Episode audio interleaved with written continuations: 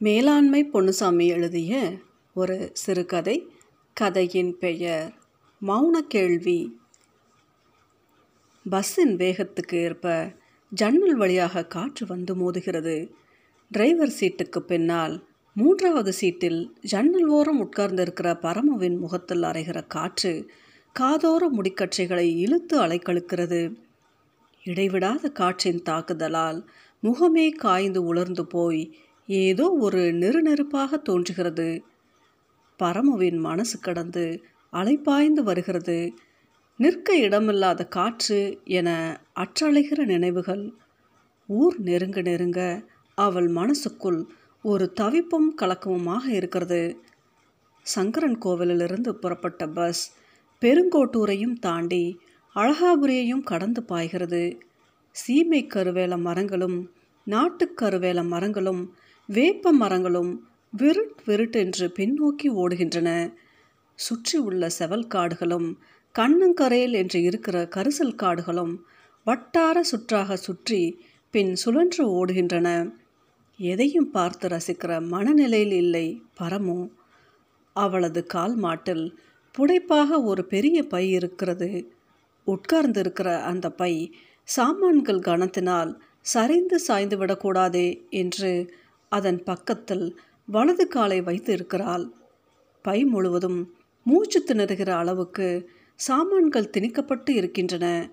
ஜவுளி கடையில் தருகிற பை மூங்கில் கட்டைகளை கைப்பிடியாக போட்ட சாக்கு பை உடுமாற்றுக்கான துணிமணிகள் ஐயா அம்மாவுக்கான தின்பண்டங்கள் அம்மா கேட்டிருந்த மசால் பொடி ஊறுகாய் மிளகாய் வற்றல் மற்றும் வேறு சில பழ வர்க்கங்களும் ஒன்றுக்குள் ஒன்றாக இடித்துக்கொண்டு உள்ளே திணிக்கப்பட்ட நிலையில் திமிரிக்கொண்டு இருக்கின்றன. சாக கிடக்கிற அந்த ஆள் போகிற வரைக்கும் உசுரோடு இருப்பாரா? இது ஒரு ரகசிய தவிப்பு அந்தரங்க கலக்கம் யாரிடமும் காட்டிக்கொள்ள முடியாத உணர்வு ஒரு ரகசிய அவஸ்தை. குலதெய்வம் ஃபோட்டோ பத்தி குத்துகிற ஸ்டாண்டு வெண் திருநீர் கிடக்கிற கிண்ணம் உலர்ந்து காய்ந்த சந்தனக்கிண்ணம் இருக்கிற இடத்தில்தான் துணி போட்டு மூடிய சிமெண்ட் கலர் ஃபோனும் உட்கார்ந்து இருக்கும் அடுப்பு சோழியில் பரமு அல்லாடி கொண்டிருந்தாள். சோறாக்கி குழம்பு வைத்து முற்றும் பெருக்கி குப்பை அள்ளி போட்டுவிட்டு ஆடு குட்டிகளுக்கான கொலை ஒடிக்கப் போகிற கட்டாயம். எல்லாமே இருட்டுவதற்குள் முடித்தாகணும் என்கிற பரபரப்பில் தவித்தால் பரமோ. தொலைபேசி மணியின் கிணுகிணுப்பு மூடியிருந்த துணிக்குள்ளிருந்து கமுக்கமாக கேட்டது இது வேற அச்சலாத்தி. சை என்ற சல்லையுடன் போய் எடுத்தவள் எரிச்சலும் அவசர கடுப்புமாக ஹலோ யாரு? என்று கடித்தாள். நான் தாம்மா அம்மா பேசுதேன். அம்மாவின் குரல் கொதிப்பாலில் விழுந்த குளிர் நீராக இருந்தது. கொதி மனசு சட்டென்று குளிர் மனசாக மாறிற்று. குழைகிற அன்பு குரலில் கேட்டாள் என்னம்மா காலுக்குள்ளேயும் கைக்குள்ளேயும் வீட்டு சோழிகளில் மாட்டிக்கிட்டு இருக்கியாம்மா? வீடுன்னு இருந்தால் பாடு இல்லாமலா சமுத்திரம் வத்தினாலும் சம்சாரி வீட்டில் சோழிகை வத்தாது. சொல்லுமா என்னம்மா? அம்மாவும் ஐயாவும் மட்டும்தானே? வீட்டுப்பாடு முடிஞ்சு உஸ்ஸுன்னு உட்காந்தேன் உங்ககிட்ட ஃபோன் போட்டு நாலு வார்த்தை பேசிடலாம்னு நினச்சேம்மா. எப்போ ராத்திரி தானே போடுவ? இன்றைக்கி என்ன இந்நேரத்தில்? ராத்திரிக்கு ஒரு சோழி இருக்குது என்னதுமா? மேலே திரு மாடசாமி வீட்டில் செத்தோடம் போய் உட்காரணும் என்னம்மா? அவனுக்கு உடம்பு சேட்டமில்லை. இழுத்துக்கோ பறிச்சுக்கோன்னு கிடக்கு.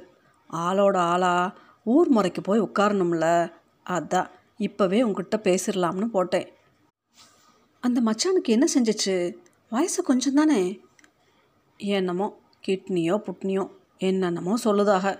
நமக்கு என்ன கழுதைய புரியுது? அது போயிருச்சான் இவளுக்குள் திக்கென்று இருந்தது. நெஞ்சுக்குள் கட்டை போல ஏதோ ஒன்று அடைத்து கொண்ட மாதிரி இருந்தது.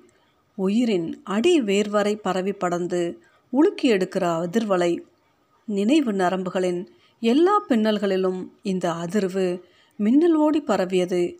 அவளால் வேறு எதுவும் யோசிக்க முடியவில்லை. அம்மாவுக்கு இது வெறும் சம்பவம். தனது ஊரின் தனது உறவின் ஒரு சோக நிகழ்வு செய்தியாக மகளிடம் சொன்ன வேகத்தில் வேறு விஷயங்களுக்கு தாவிவிட்டால் யாருக்கு என்ன எழுதியிருக்கோ அதை மாற்றி எழுத யாரால் முடியும்? அதானே நடக்கும். ம் என்று சோக சொற்களும் பெருமூச்சுமாக வேறு விவரங்களை கூறினால் அது இது என்றும் அப்படி இப்படி என்றும் ரொம்ப நேரமாக பேசுகிற அம்மாவுக்கு உம் கொட்டி கொண்டே இருந்தால் பரமு. உயிரற்ற உணர்ச்சியற்ற உம் அது. நினைவு எல்லாம் வேறு எங்கேயோ போய் அலைந்தது. அம்மா சொன்னது எதுவும் மனசில் ஏறவில்லை. ஃபோனை வைப்பதற்கு முன்பாக உயிரும் உணர்வுமாக சொன்ன ஒரே வாக்கியம் நாளைக்கு நான் ஊருக்கு வரேம்மா. அந்த நேரத்தில் வெட்ட வெயிலில் அறுத்து போட்ட கீரை தண்டாக முகம் வாடி போனால் பரமு உயிர் வாடிப்போன உள் மன நிகழ்வின் அது. அடுப்புச் சோழிகளை முடித்தால் உயிரற்றவளாக. முற்றம் கூட்டி தாழ்வாரத்தில் சாணி சகதியை அள்ளி குப்பை கூடைகளில் சுமந்தாள். கடைக்கு போய் சரக்கு வாங்கி வந்தாள். எல்லாம் உயிரற்ற உடம்பின் பழக்கப்பட்ட செயல்பாடுகள். இயந்திரத்தின் சலனம். புஞ்சைக்கு போய் அகத்தில் கொலை ஒடித்து ஆமணக்கு கொலை ஒடித்து சீமை புல்லறுத்து சவுண்டல் கொலையை ஒடித்து கட்டாக கட்டி தலையில் வைத்து கடாப்பெட்டி நிறைய அறுத்து சேர்த்த புள்ளை இடுப்பில் இடுக்கி வீடு வந்தால் ஆடு குட்டி மாடு கன்றுகளுக்கு பச்சையை காட்டவும் குதூகலித்தன. பசுக்களின் கண்களில் ஈர மின்னல்கள் ஆடுகளின் சின்ன சின்ன வாளின் குறுந்துள்ளல். அதுகளோடு பேசி பழகி தட்டி கொடுத்து உண்ணிகள் பொறுக்குகிற வழக்கமான பரமுவை காணாமல் ஏங்கி தவிக்கின்றன அதுகள். மூத்த பயலும் இளைய பொட்டச்சியும் பைக்கட்டோடு வீடு வந்தனர். அம்மா வாங்கி வைத்திருந்த தின்பண்டங்களை தின்றபோது ரெண்டு பேருக்குள் நடந்த கேளியான கிண்டலான வாக்குவாதம் கை சண்டையில் வந்து நின்றது. அம்மாவின் தலையீட்டையும் அதட்டலான சல்லையையும் கூப்பாட்டையும் எதிர்பார்த்துவிட்டு ஏமாந்து கோடை மழை தூவானமாக தானாக நிறுத்தி கொண்டனர். அம்மா அம்மாவாக இல்லை முகம் குறாவி போயிருந்தாள்.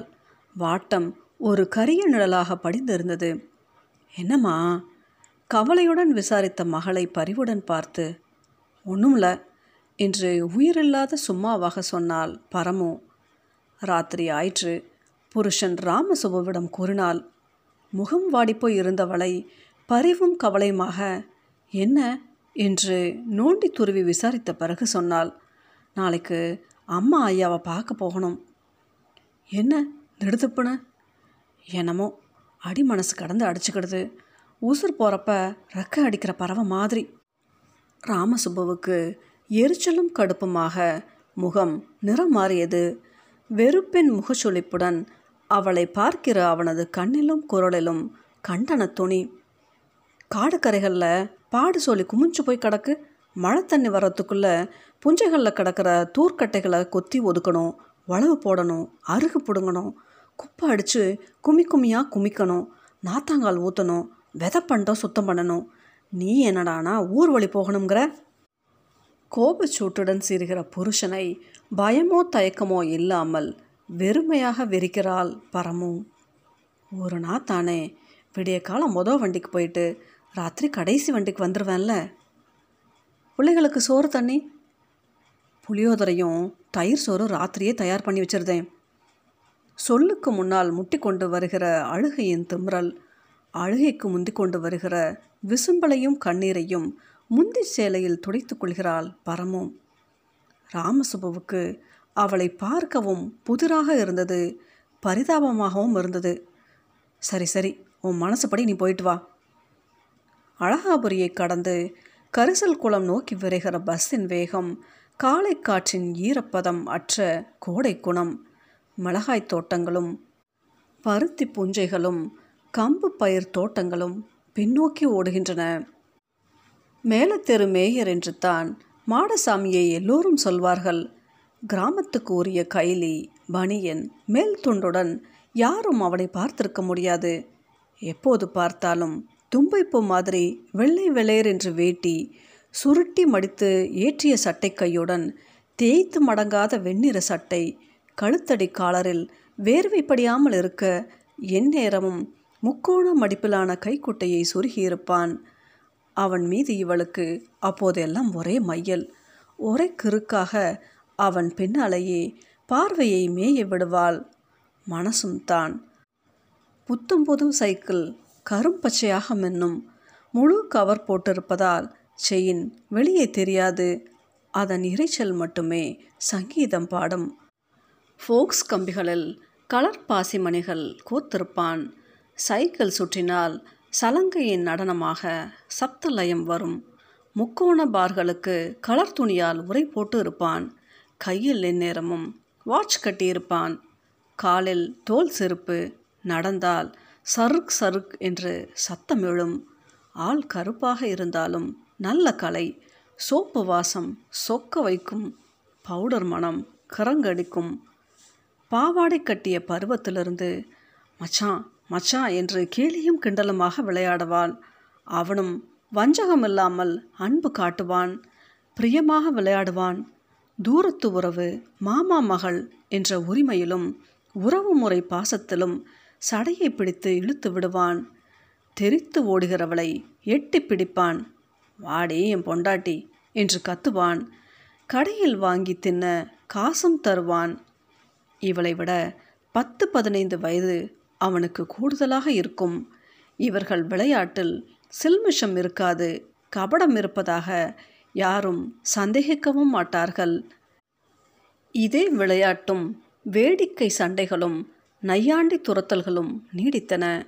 இவள் சடங்காகி சேலை பெண்ணாக சின்ன சிட்டாக துள்ளித்திருந்த சமயத்திலும் நீடித்தன. அப்போது இவளுக்குள் கபடமும் கனவுகளும் கூடுகட்ட துவங்கிவிட்டன. ஒரு மையல் ஒரு மயக்கம். பகலில் விளையாட்டுகளை இரவிலும் நினைத்து போதைக்கொள்வது ஒரு தனி சுகம். அவனது சிரிப்பு கண் சிமிட்டல் அரும்பு மீசை கர்லிங் தலைமுடி சட்டை கர்ச்சிப் எல்லாமே இவளை வெகுவாக லயிக்க வைத்தன. அவனது ஸ்டைல்கள் சைக்கிள் பயன்பாடுகள் சோப்பு பவுடரின் நறுமண போதை எல்லாமே இவளை கிறக்கிற்று. அதைவிட இவளுக்குள் இறங்கிய மயக்கம் அவனது பேரன்பு பாச உணர்வு தனித்துவ அன்பு. இவளுக்குள் மயக்கமும் கிறக்கமும் நிறைந்த விடலைத்தன கபட எண்ணங்கள் கரிய முகம் காட்டினாலும் அவனிடம் இருந்தது கபடமற்ற விளையாட்டு கல்மிஷமற்ற கேலி கிண்டல்கள். பாசம் மட்டுமே நிஜம் என்பதை உணர்த்துகிற ஒழுக்கம் கண்ணியம் பேச்சுடன் விளையாட்டுடன் நிறுத்திக்கொள்கிற சுய கட்டுப்பாடு. எல்லைக்கோட்டை தாண்டாத அந்த நாணயம் சிறு பெண் தானே என்ற தனி பிரியம்.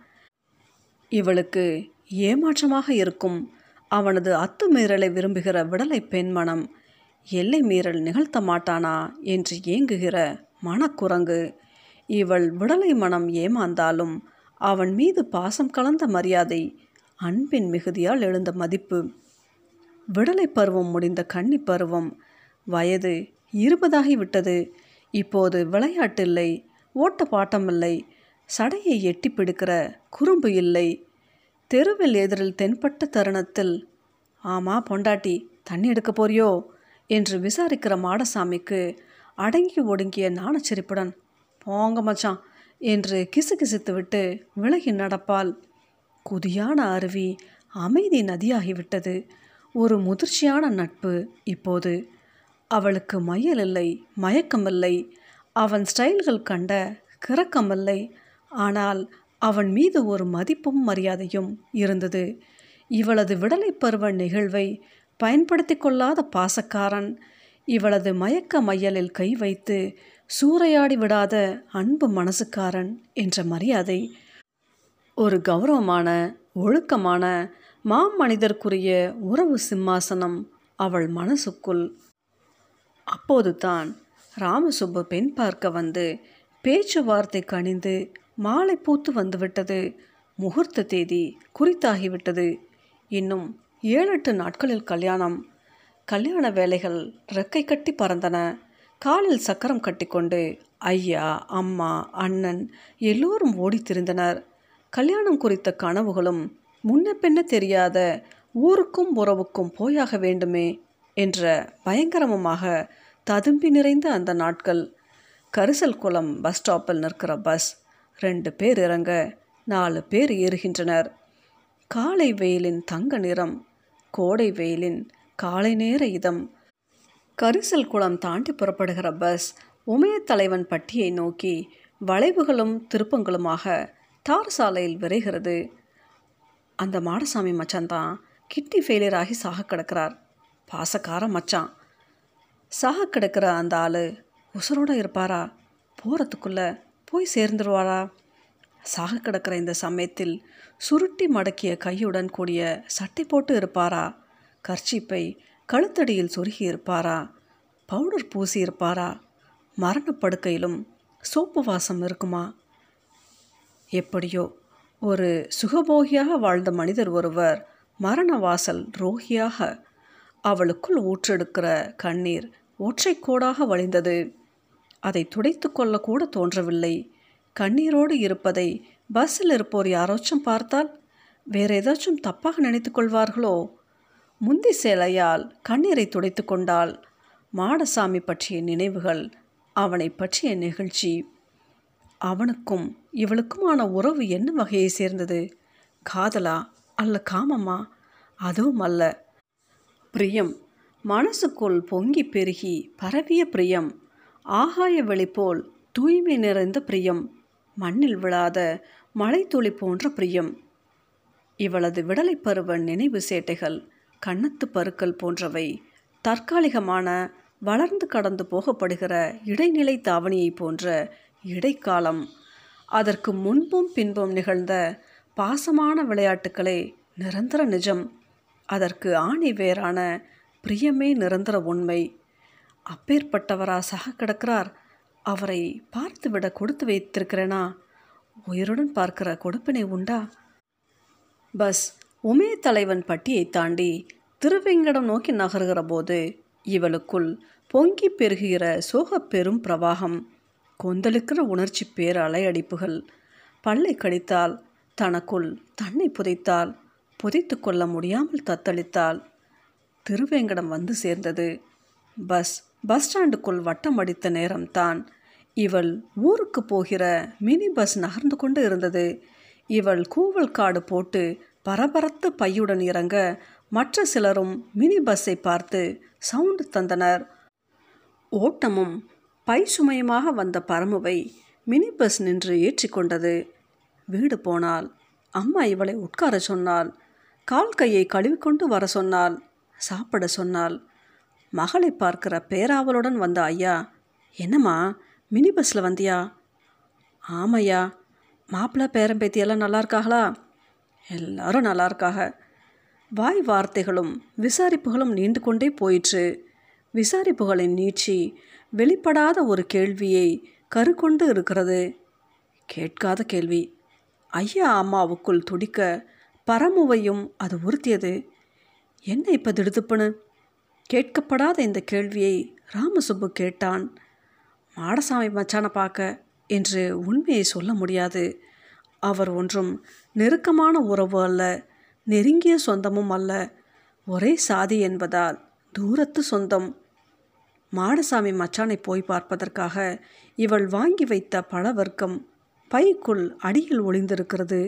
இவள் மனதுக்குள் ஒளிந்திருக்கும் உண்மையைப் போல காடு கரைகள் பாடு சோழிகள் விசாரித்து முடித்த பின்பு காலை சாப்பாடு முடிந்த பிறகு வேறு வேறு விஷயங்கள் பேசிய பிறகு கவனத்தின் திசைகள் பலவாறாக பெருகி பாய்ந்து கழிந்த பிறகு ஒட்டில்லாத பாவனையுடன் மனதுடன் கேட்டாள் மாடசாமி மச்சானுக்கு இப்போ எப்படி இருக்கு? அவன் அன்பை ருசித்தவள்.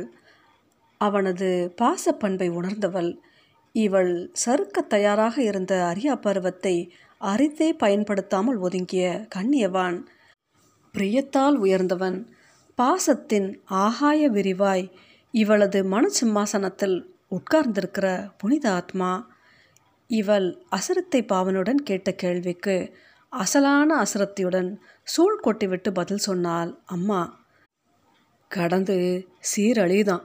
சாகவும் முடியாமல் எந்திக்கவும் முடியாமல் சட்டடியாக படுத்து கிடக்கான். எல்லாம் அவன் செஞ்ச பாவம். சும்மா விட்டுருமா? பாவமா? அந்த மச்சானா? ஆமாம் அவனோட மைனர்த்தனத்தால் வவுத்தில் உண்டாகி வழி இல்லாமல் அரளிக்கொட்டையை அரைச்சி குடிச்சு உயிரை மாச்சிக்கிட்டதுக்கு ஏழு எட்டு இருக்கும். வயசு முத்துன குடும்ப பொண்ணுகளை ஏமாற்றி மயக்கி வசப்படுத்தி வாளா வெட்டிகளாக்குனதும் நாலஞ்சு இருக்கும். அவன் பண்ணின பாவக்கூத்துக்களை எல்லாம் மேலேருந்து பார்க்குறவன் சும்மாவா விடுவான். அதான் சட்டடியாக போட்டெடுக்கான். அம்மாவின் அமைதியான குரலில் ஒளிந்திருக்கிற ரௌத்திரம் ஒரு கோபாக்னி அம்மாவின் கோபாக்னியில் எரிந்து சாம்பல் ஆகிற மாடசாமியின் மனச்சித்திரம். எம்பிட்டு மோசமானவனா? பொண்ணுங்களை நாசக்காடு பண்ணுன பொறுக்கி பாயலா? இவள் மனசின் முணுமுணுப்புகள். இவளுக்குள் ஏதோ சரிந்து உடைந்து பொடியாகிற உணர்வுகள். ஏதோ சிம்மாசனம் உடைந்து முறிந்து நொறுங்கி நொய் தவிடாகி நைந்த கந்தல் துணி சிதறல்களாகி காற்றில் மிதக்கிற மாதிரி உணர்வு. மசால் பொடி ஊர்கா ஐயா அம்மாவுக்கான தின்பண்டங்களை எடுத்து வைத்த பரமோ ஆழத்தில் கிடந்த பல வர்க்கங்களையும் எடுத்து அம்மா முன்பாக வைத்தாள். இது யாருக்குமா? அம்மா ஐயாவுக்கு தான் ஏம்மா நாம் பழ வர்க்கம் சாப்பிடக்கூடாதாம்மா? வந்ததிலிருந்தே கேட்கப்படாத கேள்வியுடன் உள் மனக்குழப்பத்துடன் மகளை ஒரு புதிர் போல பார்த்து கொண்டே இருக்கிற ஐயாவுக்கும் அம்மாவுக்கும் இப்போதும் அவள் ஒரு புதிராகவே தோன்றுகிறாள். அவள் அவளுக்குள் அவளது அறியாமைகளை புதைத்து கொண்டு இருக்கிறாள்.